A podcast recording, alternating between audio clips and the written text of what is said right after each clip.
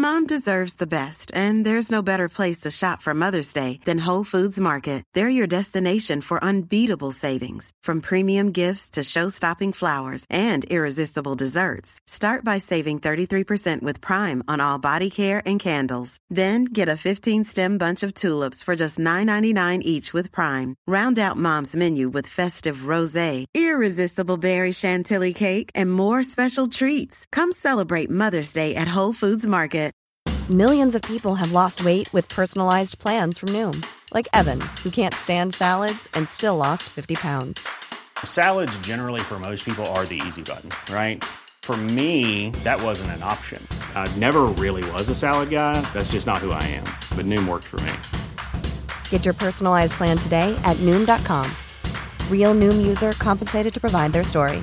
In four weeks, the typical Noom user can expect to lose one to two pounds per week. Individual results may vary. Hej allihopa och varmt välkomna till ett nytt avsnitt av Norrlandspäron. Hoppas att allt är otroligt bra med er. Här i Östersund så har vi börjat få den här härliga vårsolen. Det ligger runt minus 10 grader, strålande sol, sådär ljus som man knappt kan se. Ni som har lyssnat på några avsnitt vet ju att jag blir så otroligt glad när ni hör av er eller när ni recenserar podden. Eller glöm absolut inte bort att prenumerera på podden så att ni får en notis när det kommer ett nytt avsnitt varje vecka. Men det var inte det jag skulle prata om utan jag blir så glad när ni hör av er till mig. Och till många av er som hör av sig som faktiskt väntar barn just nu. Och jag är otroligt glad över att presentera veckans sponsor till avsnittet som är tidningen Kids and Family.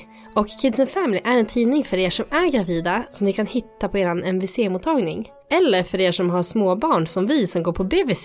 Det är alltså en gratistidning som ligger i alla väntrum på MVC och BVC i hela Sverige. Och numret som är ute nu handlar mycket om det här med MVC. Och jag har fått äran att vara med på ett litet hörn här och skriva om hur viktigt MVC var för mig och Hampus nu med våran sista graviditet med Unni när Hampus började må dåligt. Men jag ska inte säga för mycket. Utan vill ni läsa vad jag skrivit så antingen så kollar ni i magasinen som ligger i väntrummen. Eller så kan ni gå in på kidsfamily.se. Alltså kidsfamily.se. Och där kan ni läsa tidningen i pdf-format. Så bläddra in för Norrlandspäron och alla er föräldrar som jag har kontakt med, alla föräldrar som har gästat podden, har en väldigt stor roll till det jag har skrivit. Så jag hoppas ni ska gilla det. Nu hoppar vi in på veckans avsnitt. Och den här veckan är det ett väldigt speciellt avsnitt för mig. Jag har nämligen med mig min mamma, Li Östborg, som gäst. Li kommer prata om, konstigt känns att säga Li, jag tror jag måste säga mamma. Mamma kommer prata om uppväxten som min lillebror har haft. Han har nämligen varit utsatt för mobbing, våld i skolan. Han har själv varit väldigt utåtagerande så vi pratar mycket om det. Hur det är att behöva skicka sitt barn till skolan när man vet vad han blir utsatt för. Vi pratar om skolans roll, hur fel det kan bli när skolan inte samarbetar. Men också hur rätt det kan bli när man hittar en skola som faktiskt hjälper och stöttar så mycket de bara kan. Det här är som jag sa ett väldigt speciellt avsnitt. Det kommer bli en hel del tårar och jag tycker också att min mamma är otroligt stark som vågar prata om det här. Så orkar ni och vill ni så dela gärna vidare det här avsnittet. Få så många som möjligt att lyssna på det så att vi kanske kan hjälpa någon där ute som är i den här situationen idag. Men nu sätter vi igång avsnitt nummer 34 av Norrlandspäron med Li.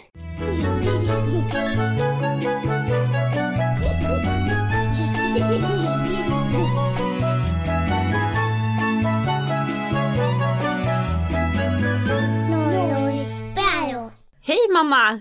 Hej! Eller hej Li kanske jag ska säga. Ja, hej Anneli. Välkommen till Norrlandspäron. Tack så mycket.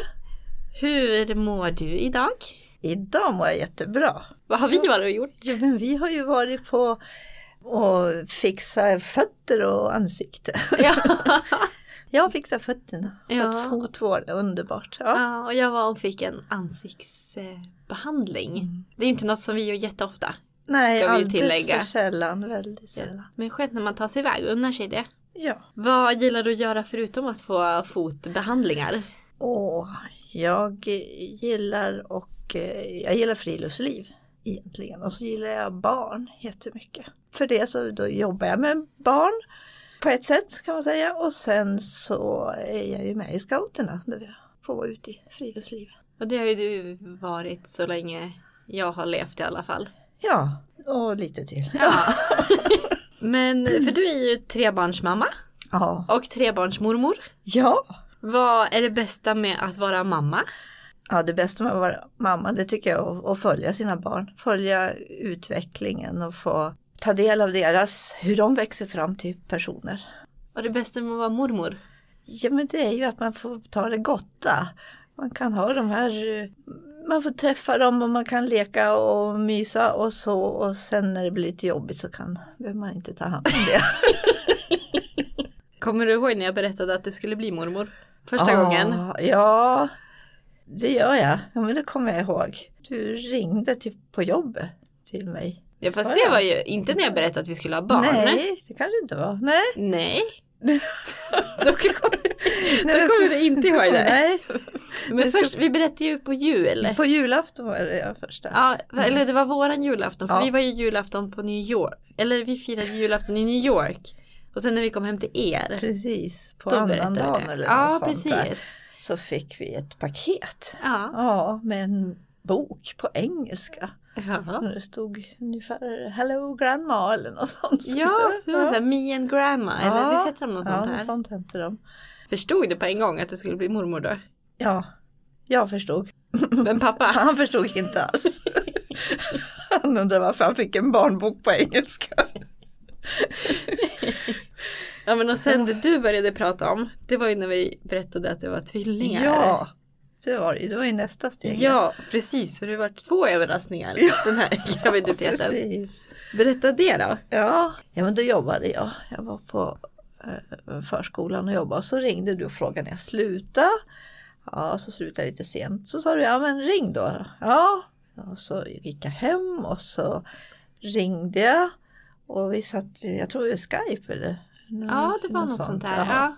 Och så, skulle, så visar, ringde jag upp och så visar du ultraljudesbilden. Mm. Jaha, sa jag, ja men man såg ju ett barn där väldigt tydligt. Och, Ja. ja men vad roligt, det var jättekul att se. Och Och så började du berätta om vad det var mer, för det var liksom bara ett barn som syntes tydligt. Mm. Och så, ja, här sa du. Ja men vad är det? Så.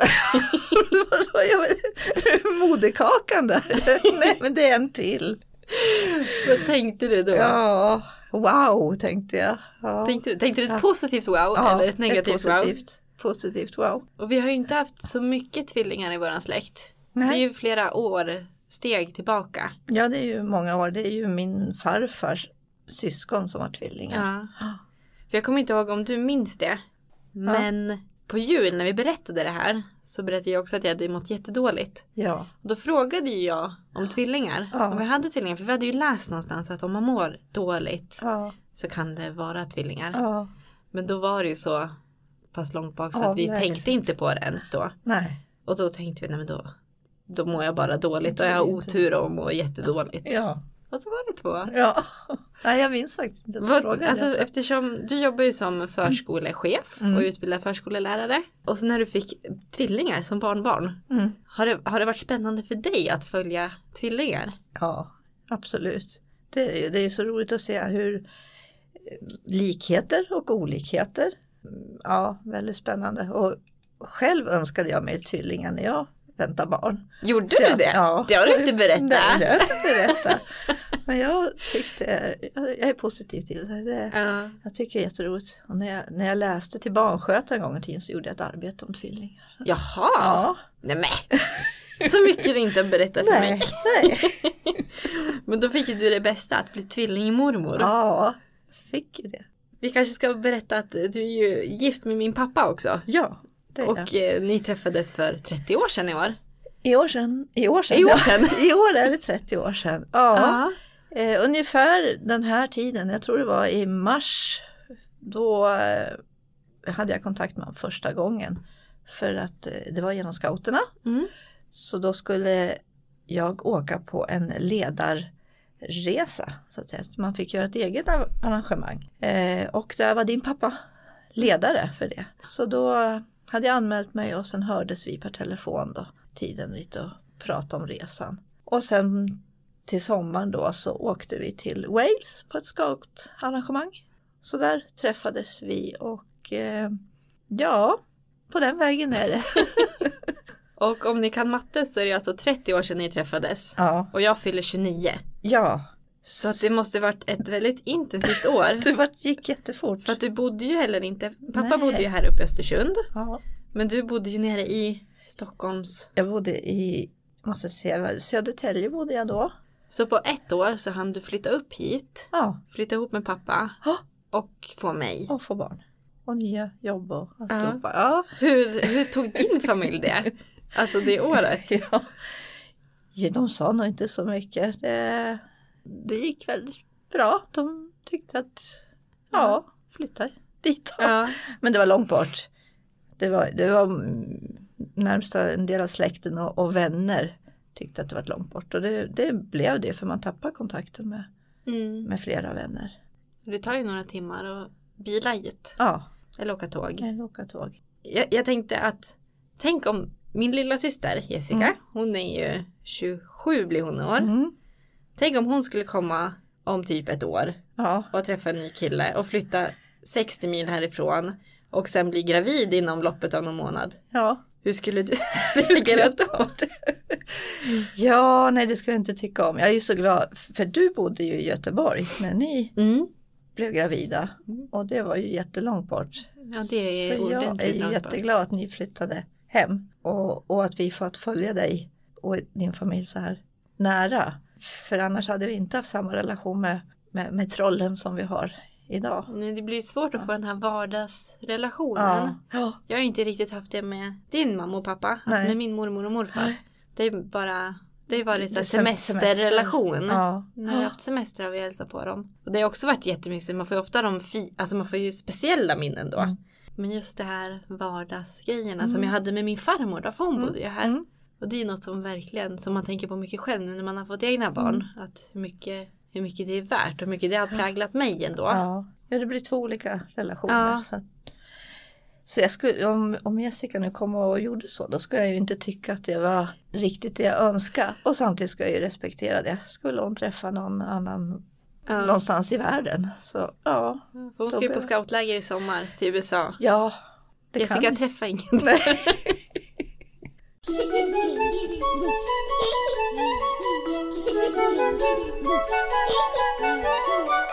Jag delar ju med mig väldigt mycket av mitt liv Mm. och mina tankar i sociala kanaler. Ja, du är väldigt modig. Ja, det är fint. Jag tycker det är fint att ni respekterar Ja, det också. ja. Att det, är, det är som mitt val, att jag gör det.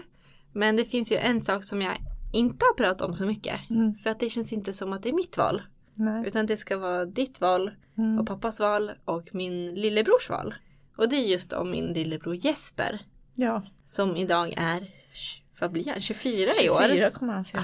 Ja, han är inte så längre. Lillebror. Lill- Lilla lillebror. Som är en deci längre och dubbelt så tung som mig själv. ja.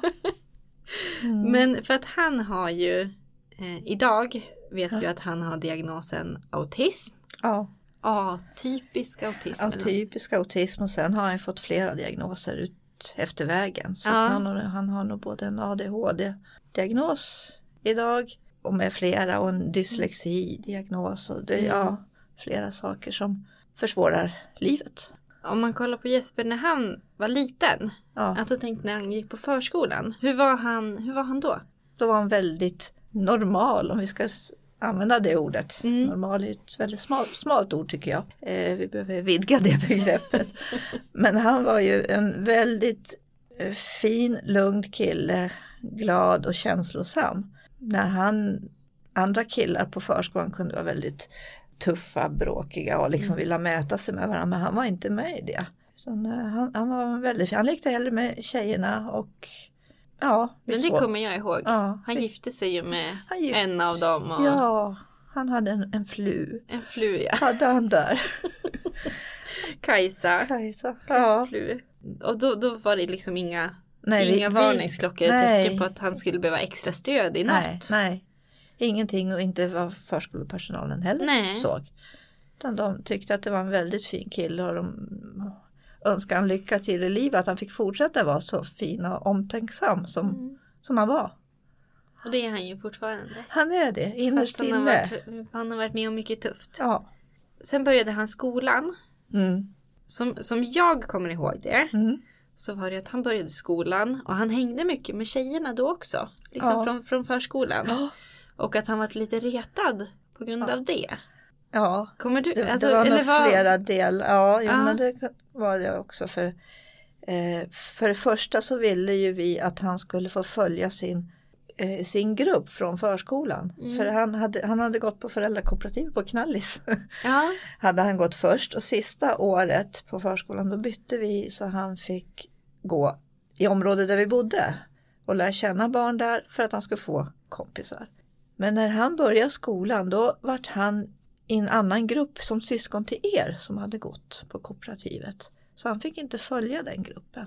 nej. Nej, så han kom i en annan klass. Så det var egentligen lite fel. Det var fel Där. från första början. Så vi säger grannpojken som bodde där hamnade i den här andra gruppen och, och alla som bodde nära då. Så. Försökte ni ha en diskussion med skolan kring det? Att ni Ja. ville byta grupp? Det hade vi och vi skrev och så. Men Ja. det var en rektor som beslutade de inte Så gjorde det- några flyttningar. Tog ingen hänsyn till kamratskap.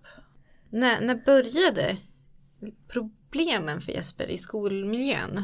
Jag egentligen började ju från i förskoleklass redan. För den grupp han hamnade i var en eh, sexårsgrupp med ganska många barn. Tror det var Mm. 25. Och det var mycket pojkar i den och mycket av de här tuffa pojkarna. Och läraren där kunde inte mm, ha ordning på dem om man ska säga Nej. så. Så de här pojkarna de var på borden och under borden och överallt. Och, och, men Jesper han har satt där snällt ifrån början. Mm. Eh, men som du säger, då var han med med flickorna och sen blev han retad på flera olika sätt. Så då, då började ju den biten att han, han blev retad och utanför. Men vi såg ju inget, i skolarbetet såg de inga svårigheter ännu.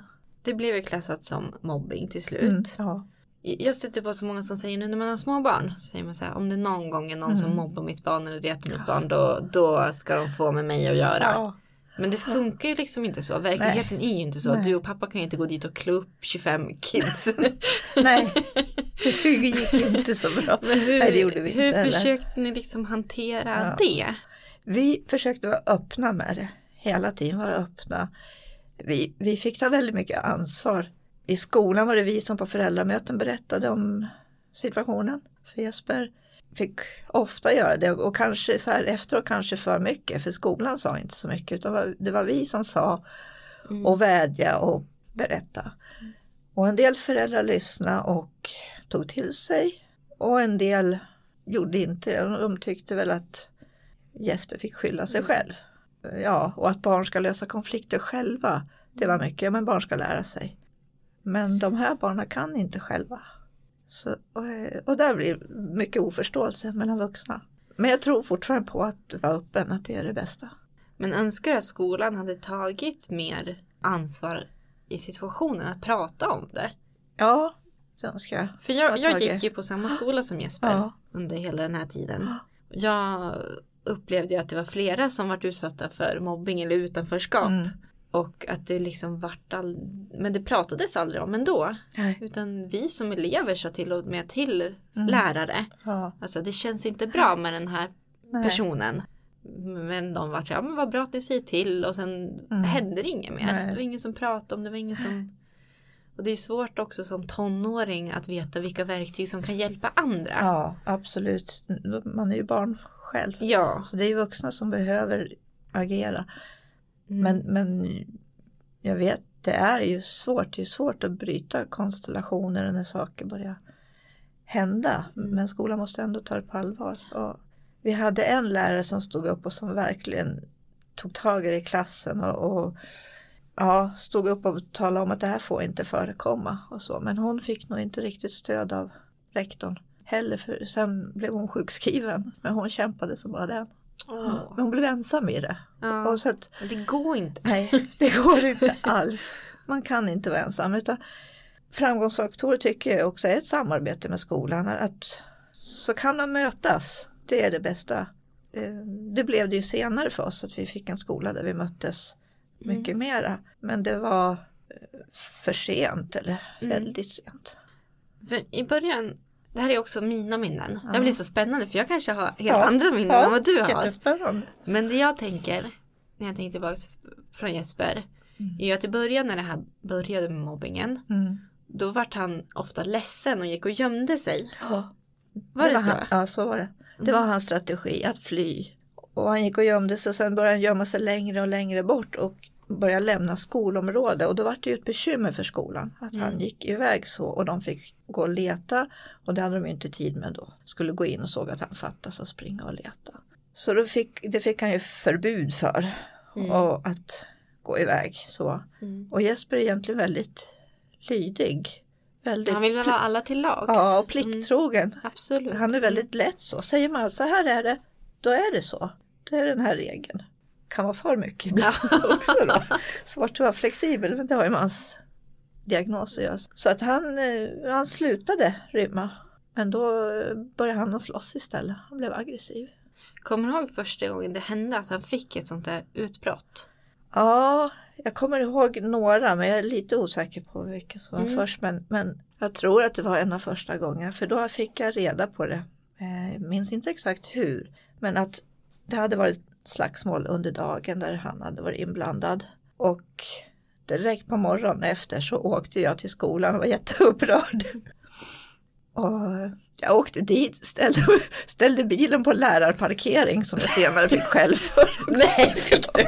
Ja, jag var så upprörd. Hitta en parkering, parkera och in till skolan och träffar en, en lärare som var nära pension, en klok kvinna. Och jag var jätteledsen och arg. Och så det så. Eh, Men hon sa det att vad bra, nu börjar han säga ifrån. Okej, tänkte jag, ja det är så det är. Nu säger han ifrån, han säger stopp och han, visar var han står. Och, men tyvärr så var det ju Ja, tyvärr var det början på något mycket, en lång period. Egentligen hela skoltiden med ett utåtagerande bet- beteende.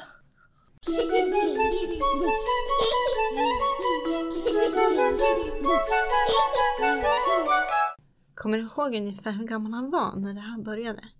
Tror han gick i tvåan när det här hände. Så det var ganska Alltså, det snabbt var ganska, ändå. Som ja. Men han hade ju ändå stått ut i Några år. tre år med, Mm. med mobbning. Man är så liten då. Åh, shit. Och han var så liten då. Ja. Han var så liten. Och så, så snäll och, och klok egentligen. Men, ja. Ja. För att det här fortsatte ju så många år. ja. Och jag kommer ihåg, alltså Jesper fick ju blackouter. Ja. Alltså riktiga, när han, när han var där, då, han kom inte ihåg. Nej. Och jag kommer ihåg en gång när han kom hem från fotbollsträning. Mm. För det här följde ju med han även. Det På fritiden. precis, för det börjar i skolan och sen börjar det sprida sig till fritiden. Till fotbollen, till kyrkans timmar där han var med också. Mm. Så att det spred sig mer och mer. Och, och, han blev en syndabock i allas ögon. Som han själv inte kunde bryta heller. Nej för att han kunde ju inte kontrollera det här. Nej. Ja men bland annat då den här gången på fotbollen. Jag kommer inte ens ihåg vad som hade hänt. Men någonting hade ju hänt så att han varit arg. Ja. Men att han kom ju hem för tidigt. Men han var ju glad när han kom hem. Ja. Jag vet inte om du kommer ihåg den gången. Nej, det han inte kom, riktigt. Nej för han kom cyklandes hem. Fotbollsplanen låg ju en bit bort så hade ju cyklat hem. Och då ringde ju fotbollstränaren efter träningen och frågade var, om Jesper hade kommit hem och berättade att det hade blivit någonting. Och Ja. jag tror att han hade börjat kasta stenar på, Ja. på sina jag vet, kompisar vill jag ju inte säga men Nej, de andra bra. barnen. Eh, men att Jesper så här, han har blivit så arg, kastat sten, satt sig på cykeln, cyklat hem. Och någonstans där liksom lugnat ner sig och Ja. kommit tillbaks. Och trodde att han var på väg hem från träningen. Ja. För att när han kom hem var han glad och Ja. Det var bra och det var inte för att han ljög. Nej. Han kom bara inte ihåg Nej. det som hade hänt. Och när man inte kommer ihåg något, när man inte kan styra något, Mm. då går det inte att bryta. Om- Och det går inte att lära sig av det. Det Nej. går inte att se konsekvenser och lära sig. För det, det hände ju på skolan också att han var ju så utsatt så han började kasta stenar där så hela skolan stängde in sig i skolan och han sprang utanför Mm. och kastade sten en gång. Och det var ju också sånt som då de vuxna kunde se att det där gjorde han helt oprovocerat. Rätt för det så började han bara kasta sten eller göra saker. Men när vi sen grottade i saker så det var aldrig oprovocerat utan det var, det var saker innan, det var små gliringar, blickar, sånt som hände i den här mobbningen. Och det gick ju så långt att han, Jesper vart ju jag vet inte om han varit avstängd ett tag, blev han det? Ja, han blev avstängd några gånger. Och sen så fick han också en resursperson, Ja, kan man kalla det för det? Ja, Ja. det stämmer. Och han fick ju inte gå i klassen, han fick ju Nej. gå själv. Ja, Hur, Han- han var, hur gammal kan han ha varit då? Då var han ju lite äldre i alla Mm. fall. fyran skulle jag. Och då fick Tror ju jag. han hänga, för den här resurspersonen jobbade ju också på fritidsgården Mm, på mm. vårt högstadie. Ja. Så han hängde ju mycket där, så jag träffade Jesper mycket på dagarna, för jag Ja. gick ju i högstadiet då.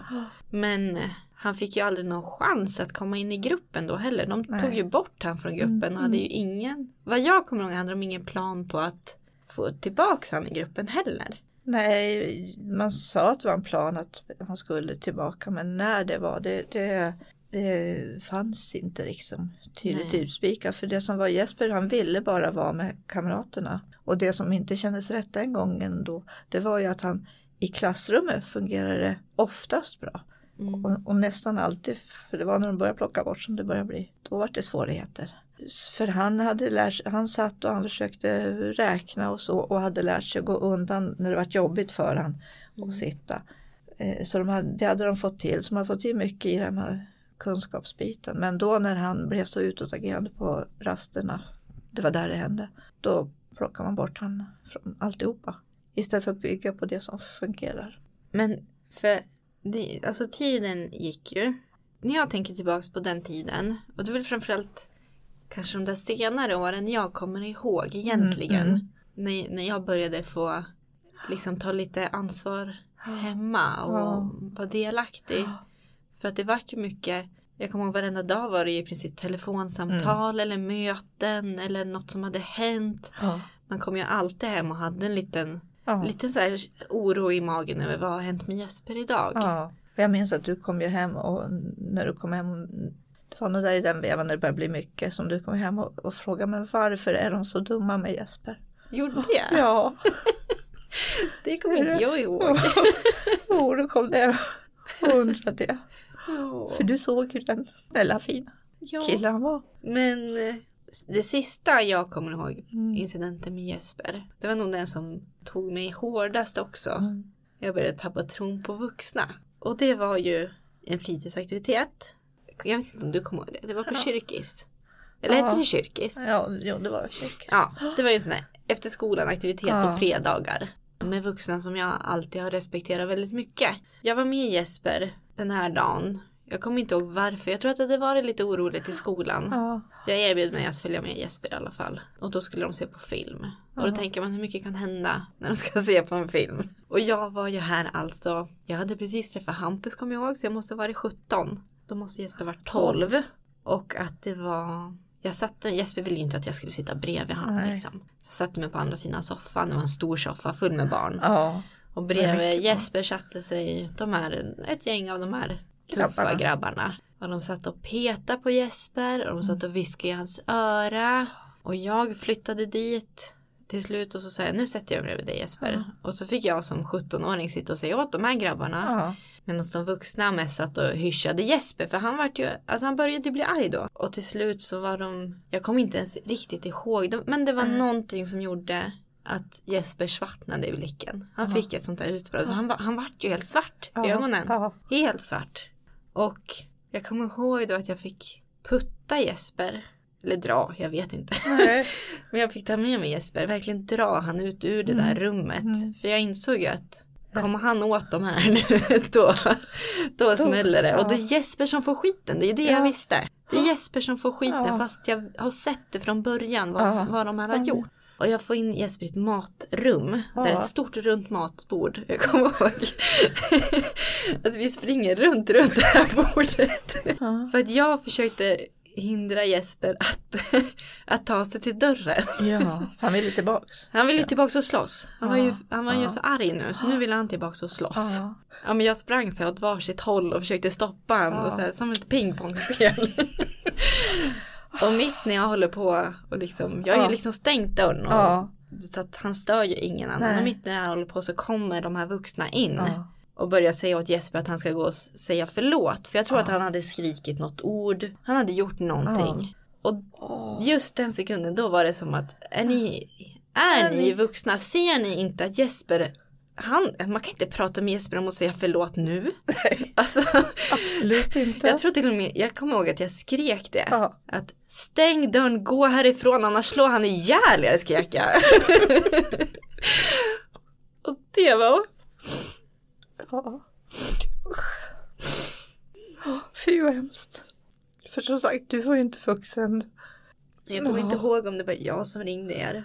Nej, jag kommer inte ihåg heller, men de ringde. Vi kom ju ner, både pappa och jag. Det jag minns, där och då var Jesper i det här rummet. Ni, ni var där, lyckas vara kvar. Men då hade de ju också gett de andra barnen glass, minns jag. Och Jesper fick ingen sån straff. Ja men det var det, han var ju straffad och det var det jag visste när vi sprang, när vi sprang där inne. Ja, Att misslyckas jag hålla kvar Jesper så det är ju han det drabbar. ja, Och våran familj. ja. Men jag kommer ihåg att till slut, han åkte med er. Och jag gick till en kompis. ja. För jag var så, Och jag tror, jag var så knäckt. ja. Ja, den gången var han jättearg för då när vi, vi åkte hem med honom.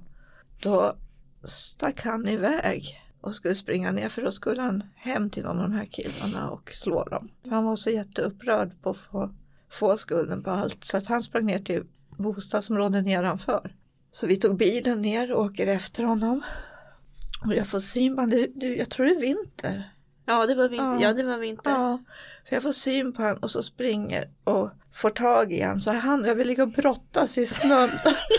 så, och jag får liksom, jag får använda hela min styrka för, fast han är ju bara 12 år men han är så stark och när man är så, när man är så frustrerad som han var så är han så stark. Så innan vi fick, fick honom lugn, för först var det ju att få ner honom och få honom lugn och få till sist bara, när man brottade ner alltså var det till sist bara att försöka hålla om honom och vi fick med honom hem. Någonstans går ju, då släpper det här. There's never been a faster or easier way to start your weight loss journey than with PlushCare. PlushCare accepts most insurance plans and gives you online access to board-certified physicians who can prescribe FDA-approved weight loss medications like Wigovi and Zepbound for those who qualify. Take charge of your health and speak with a board-certified physician about a weight loss plan that's right for you. Get started today at plushcare.com slash weight loss. That's plushcare.com slash weight loss. plushcare.com slash weight loss. There's never been a faster or easier way to start your weight loss journey than with PlushCare. PlushCare accepts most insurance plans and gives you online access to board-certified physicians who can prescribe FDA-approved weight loss medications like Wigovi and Zepbound for those who qualify. Take charge of your health and speak with a board-certified physician about a weight loss plan that's right for you. Get started today at plushcare.com slash weight loss. That's plushcare.com slash weight loss. plushcare.com slash weight loss. Imagine the softest sheets you've ever felt. Now imagine them getting even softer over time. That's what you'll feel with Bowl and Branch's organic cotton sheets. In a recent customer survey, 96% replied that Bowl and Branch sheets get softer with every wash. Start getting your best night's sleep in these sheets that get softer and softer for years to come. Try their sheets with a 30-night guarantee. Plus, get 15% off your first order at bowlandbranch.com. Code BUTTERY. Exclusions apply. See site for details.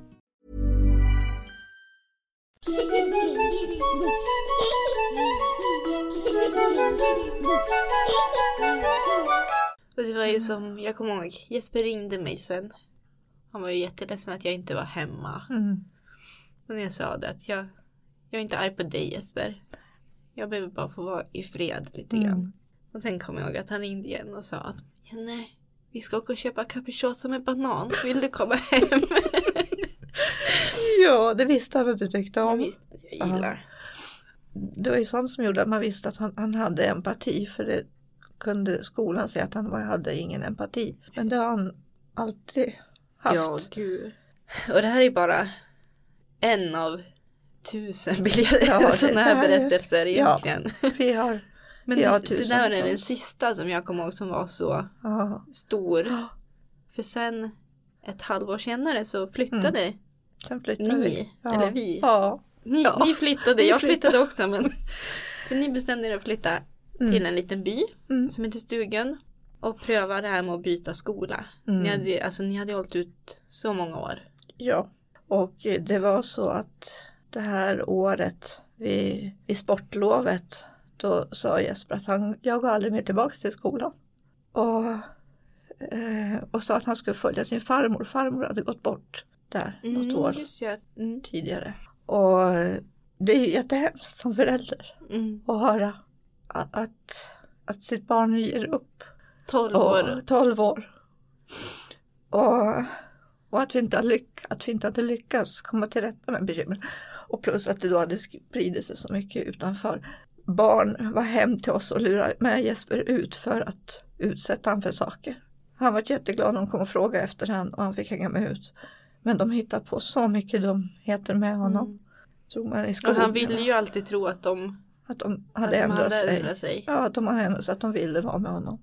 Så då insåg vi att nu, nu bryter vi det. Och där vi hade även tagit hjälp av BUP, om, om man tänker så här med föräldrar, vad, vi, vad Mm. man gjorde. Eh, vi hade fått stöd därifrån och Jesper påbörjade utredningar då. Men, men han, var, han var svårutredd. Han hade väldigt låg uthållighet så när de skulle utredning, han, han orkade max 20 minuter. Så det, här, det tog ju många år, den delen. Men i alla fall så kom vi fram till att vi, vi, måste, vi måste byta skola var det första. Och vi var runt och hälsade på skolor och kontaktade jättemånga skolor och berättade om Jesper, hur han var. Vi var ärliga. Och eh, då var han inte välkommen på skolorna. Men också kanske för att de såg att vi klarar inte det här. Så på sätt och vis är jag tacksam att skolorna sa så istället för kom hit. Jag jobbar själv på en skola då där jag också frågade. Mm. Men de var väldigt där, nej vi kommer inte fixa det och, och bryta det här. Och, och då kollade vi även andra skolor, andra pedagogiker och så även mm, säg Waldorfskolor och så, men, och friskolor Mm. var vi till. Men det, nej, eh, Jesper var egentligen inte välkommen någonstans. Men då tog vi kontakt med skolan i den här byn Ja. lilla samhället. Eh, där vi möttes av en rektor som sa det. Ja, kom och han var beredd att, att ge Jesper möjlighet. Hur kändes det att få höra det svaret efter så många? Ja, det var Negativa. helt fantastiskt.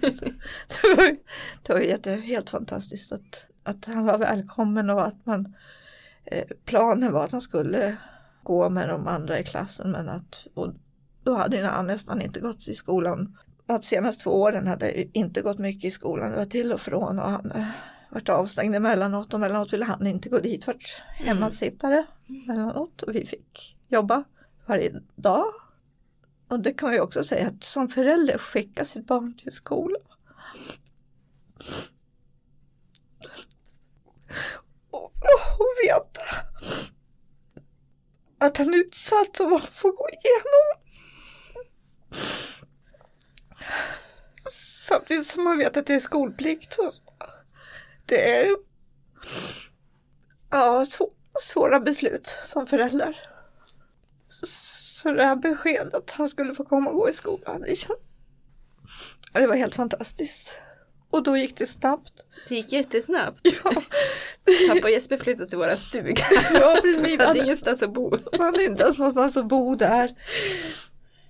Eh, Så att eh, i slutet av mars, tror jag var det här året, då fick han börja skolan där. Och, och ja, de hade ju, för de visste ju att det hände saker på raster så rektorn själv planerade, han var med på rasten och, och läraren var förberedd med hela historiken, vi hade träffat henne innan och alla var beredda på vad som skulle kunna hända. Och hade tankar runt det. Och, och sen Jesper han gick ju till skolan och han fick vara med på allt. För det var också sånt som i förra skolan, han, då, han, sånt han gillade, gympa gillade han, det hade de plockat bort, där fick han inte vara med. Och här var det att ja, han skulle vara med på allt så han fick ju ta lektioner, vara med på rasten, vara på gympan. Så han kom ju hem och sov. Så, och det var ju han och hans pappa som bodde där så är han med som han berättade men han orkade inget mer. Han, han åkte hem och var i stugan här och där det var primitivt. Så han fick hjälpa till att hugga lite ved och smälta snö till vatten och sånt här. Och så. Men sen sov han. Och så fick han ta skolbussen in och, och så. Men vi hade ju också sett delar av Jespers diagnos då hur viktigt det var med, med struktur och veta vad som händer. Så det var ju sånt som också hjälpte till att det gick bra då. Eh, Nej, för han började sin diagnos där fick, när han var, gick i fyran, var runt 10 års ålder. Ja. Men han fick inte diagnoser förrän... 18 Ja. års. Nej, han fick första fick han när han gick i nian då. 15, 16. Och så fick han dyslexin senare och lite flera. Sen på den här nya skolan Mm. så var det ju alltså betydligt bättre. I, I början då den här vårterminen där var det ju Det var inte, inte en sak som hände. Det var helt fantastiskt. Att man känner wow nu har vi Nu har vi lyckats, nu går det bra. Mm. Så. Men vi, vi tog ut segern i förskott lite för tidigt. För sen då var ju det mellanstadie så att säga då. Eller där. Och sen när han skulle börja sexan skulle han ner vid, till högstadiebyggnaden. Och, eh, då var det lite nya lärare och så. Och eh, då har, har de eh, i början av terminen så åker de ju ihop åker, åker ut för att lära känna varandra. Mm. Ut och campar eller något sånt. Så det var de ju ut på. Och på den händelsen där i början i sexan då eh, fick han ett sånt utbrott och var väldigt hotfull. Så då, då tyvärr så vart ju klassen rädd för honom då. Då visade han den sidan så då började det om lite grann. Men här, skillnaden här var ju att vi hade en, en rektor som förstod, en rektor som förstod också att Jesper inte gjorde det oprovocerat, att det hände saker runt om. Det kommer jag ihåg att han tog alltid, han pratade alltid med Jesper. Ja, Men han pratade också alltid med de andra som var involverade. Ja. Om de inte visste vilka det var så pratade de med hela klassen. ja, Det var ju, Jesper fick inte skulden nej, på samma sätt Nej. som han hade fått på den förra skolan. nej. Och även om det hände saker där också. Mm. Så vad jag känner eller tänker så är det ju betydligt mer sopkorgar som fick känna på. Där var det sopkorgar. De fick byta ut mycket sopkorgar. Ja, för där lärde han sig fly undan igen. Han flydde in på toaletterna och där Mm. slog han sönder sopkorgar och så. Mm. Och då satt rektorn utanför och väntade ut han. Inget, inget att man liksom hetsar upp sig utan han satt där lugnt och stilla och undrade när, Mm.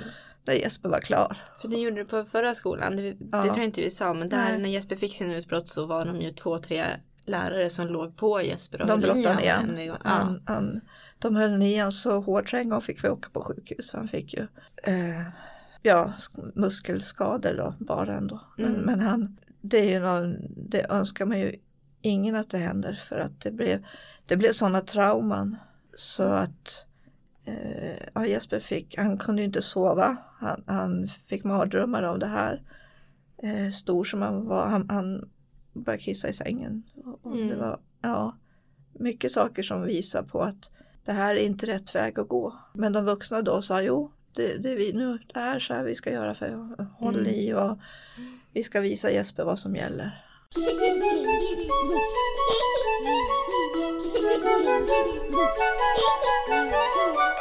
För då fick han ju också diagnosen. Mm. Var autism det första han fick? Ja, at, atypisk autism var den första som han, Nej. Han fick. De hade pratat om mycket saker innan. Vi säger pragmatisk språkstörning och så. För, eh, han hade lite svårt att, att förstå ord eller begrepp. Och så. Mm. så det hade varit många tankar innan det. Även eh, ADD Mm. hade man pratat om då. Men det är ju, när man får en diagnos så är det ju många kriterier som ska stämma in. Av det här så är det ju tre kriterier. Men det, det var inte så mycket som stämde in Nej. kände vi. Det var ju en stund också då han, eh, eller då socialen blev inkopplad på vår familj på den förra skolan. Ja, det, det blev ju precis. De, det blev också, vi, det blev en orosanmälan runt Jesper.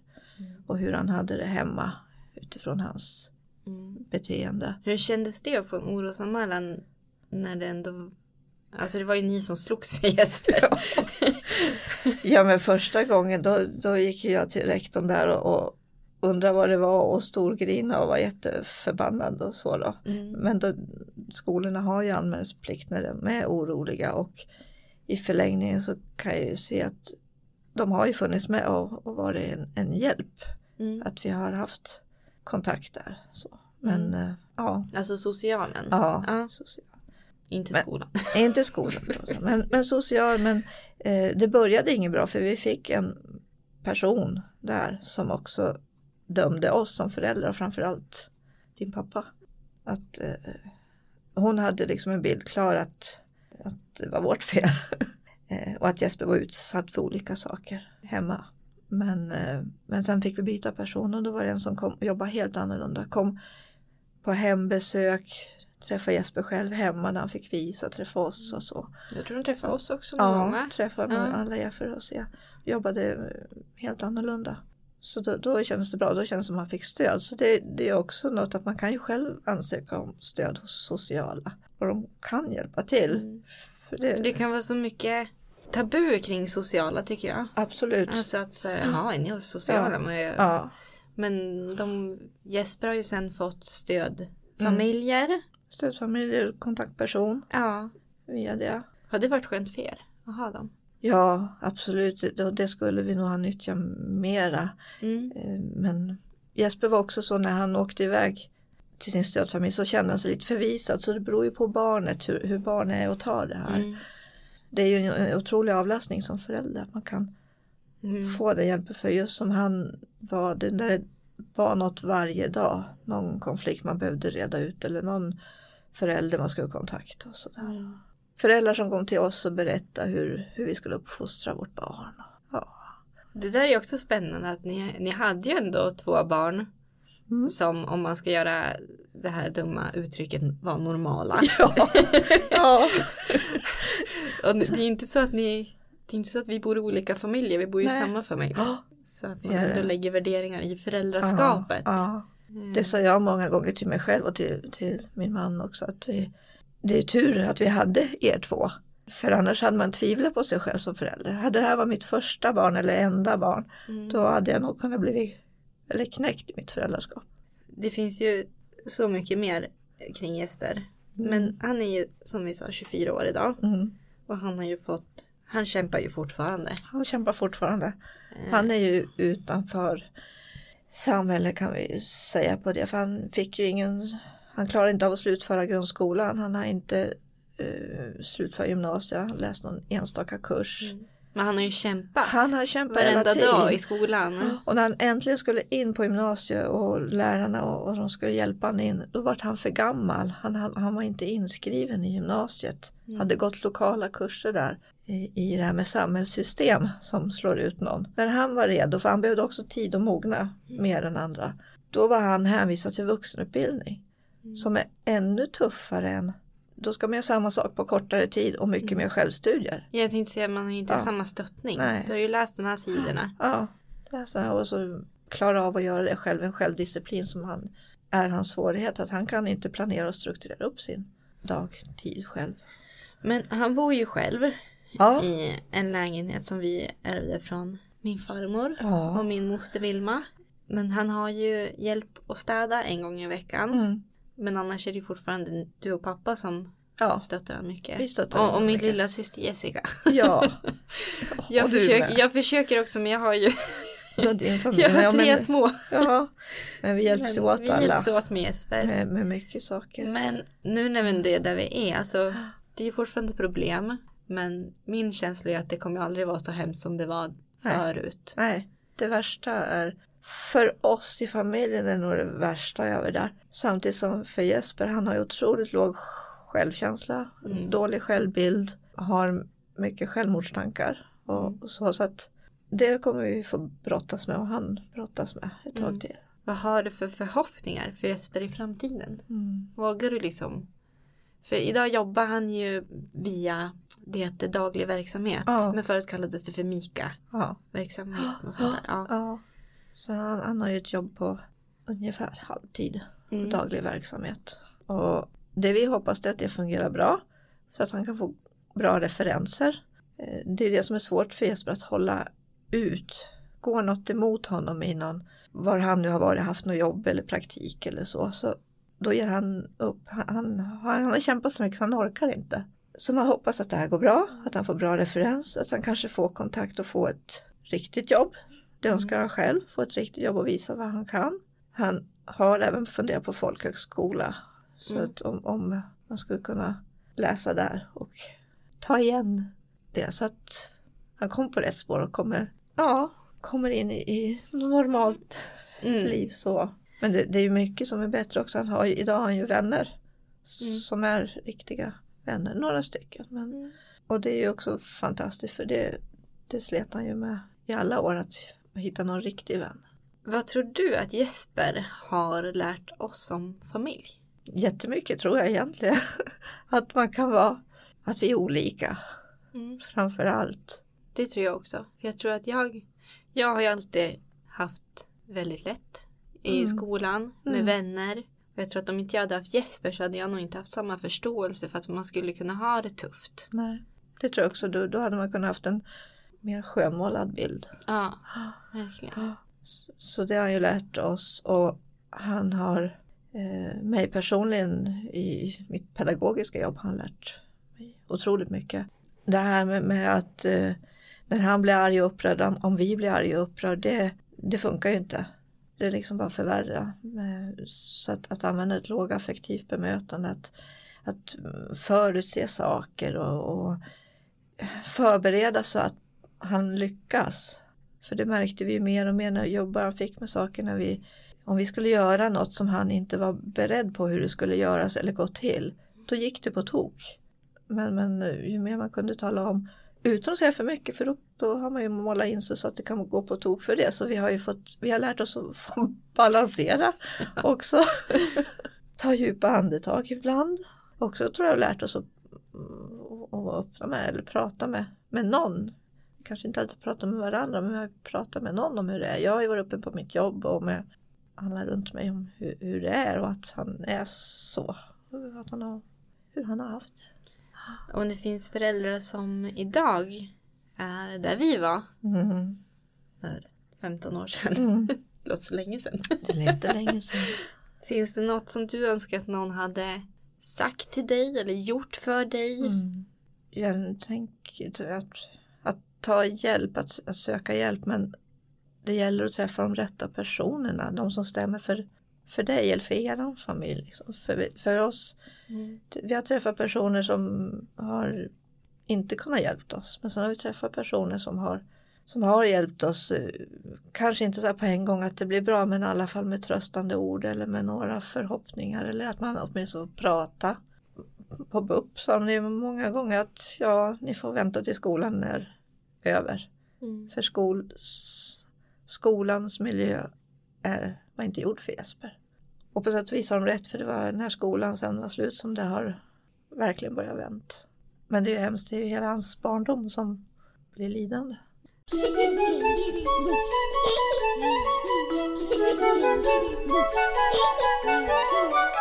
En fundering jag har haft när man Mm. nu själv har blivit förälder Mm. är ju det här att man får ju ofta vänner med barn i samma ålder. Ja.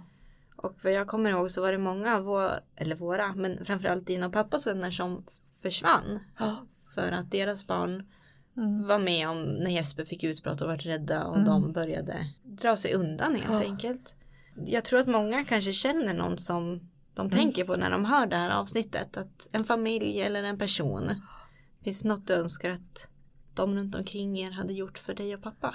Det stämmer ju, en del drog sig undan och, och sen drog även vi oss undan för vi ville inte heller utsätta familjer för att det skulle hända saker. Men han, men ja man kanske önskar att de hade kunnat komma upp en gång, komma och fråga hur det är eller bjuda en på middag. Mm. Ja, de här små grejerna för att eh, emellanåt var det ju väldigt tungt. Man, man dag ut och dag in. Och då skulle sådana små saker göras. Att, or- orkar man, vågar man? För jag tror det, man blir rädd. För man blir rädd för man inte förstår. Det här är så o- obegripligt. så, och då förstår man inte och då blir man rädd för man vet inte hur man ska göra eller hur man ska prata om det. Jag träffade en annan mamma som eh, pratade om hennes barn som har autism och ADHD. Mm. Och hon sa ju att det värsta är ju att det inte syns. Ja, det stämmer. Det är jättesvårt för, för det är också så när man då är ute bland okända människor så syns det ju inte alls. Där det då kan bli väldigt konstiga situationer. Mm. Eh, Och även Jesper kunde få kommentarer, tillsägelser av andra. Ungefär att så där gör man inte eller så säger man inte. Eller vad. Ja, som inte visste. För, Och han tog ju åt sig så mycket av och allt han sånt. tog åt sig jättemycket. Ja. Och han är ju jätterädd för att göra fel, som minsta lilla kommentar som man kan tänka sig en tillrättavisning, det, det går ju rakt in i hans hjärta. Och, ja men så det är jobbigt så på sätt och vis ska man vilja att det syntes, mm. syntes mer. Och det har man ju också känt som förälder. Tänk om det ändå var något som syntes eller mm. någon som eh, är tydligt på något sätt. Då hade det varit lättare med omvärlden. För det känns som man, man, man ville förändra hela världen runt om. Vi ville inte förändra Jesper, vi ville hjälpa honom att klara sig men man ville förändra världen runt om och få, få världen att förstå.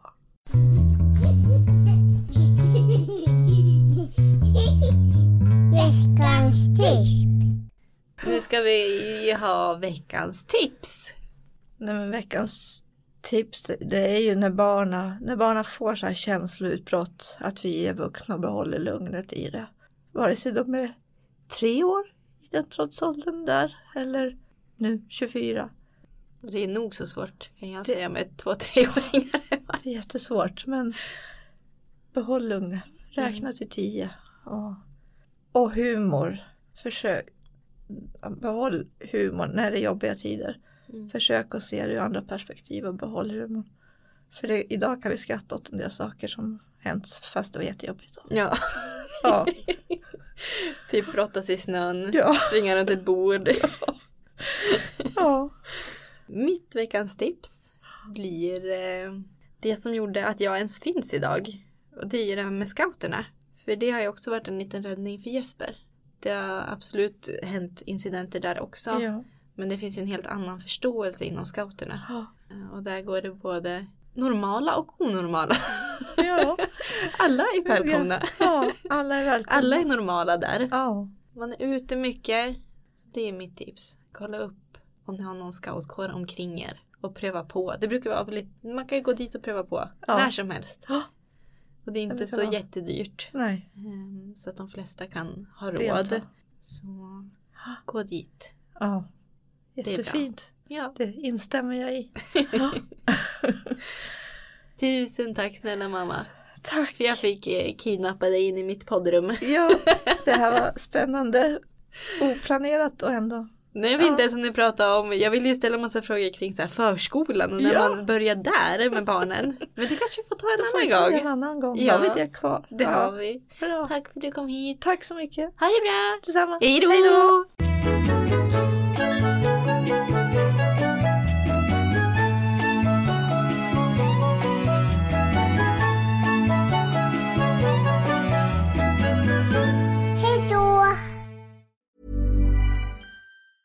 Even when we're on a budget, we still deserve nice things.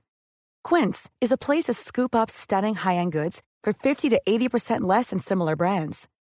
They have buttery soft cashmere sweaters starting at $50, luxurious Italian leather bags, and so much more. Plus, Quince only works with factories that use safe, ethical, and responsible manufacturing. Get the high-end goods you'll love without the high price tag with Quince. Go to quince.com/style for free shipping and 365-day returns. Hi, I'm Daniel, founder of Pretty Litter. Cats and cat owners deserve better than any old-fashioned litter. That's why I teamed up with scientists and veterinarians to create Pretty Litter.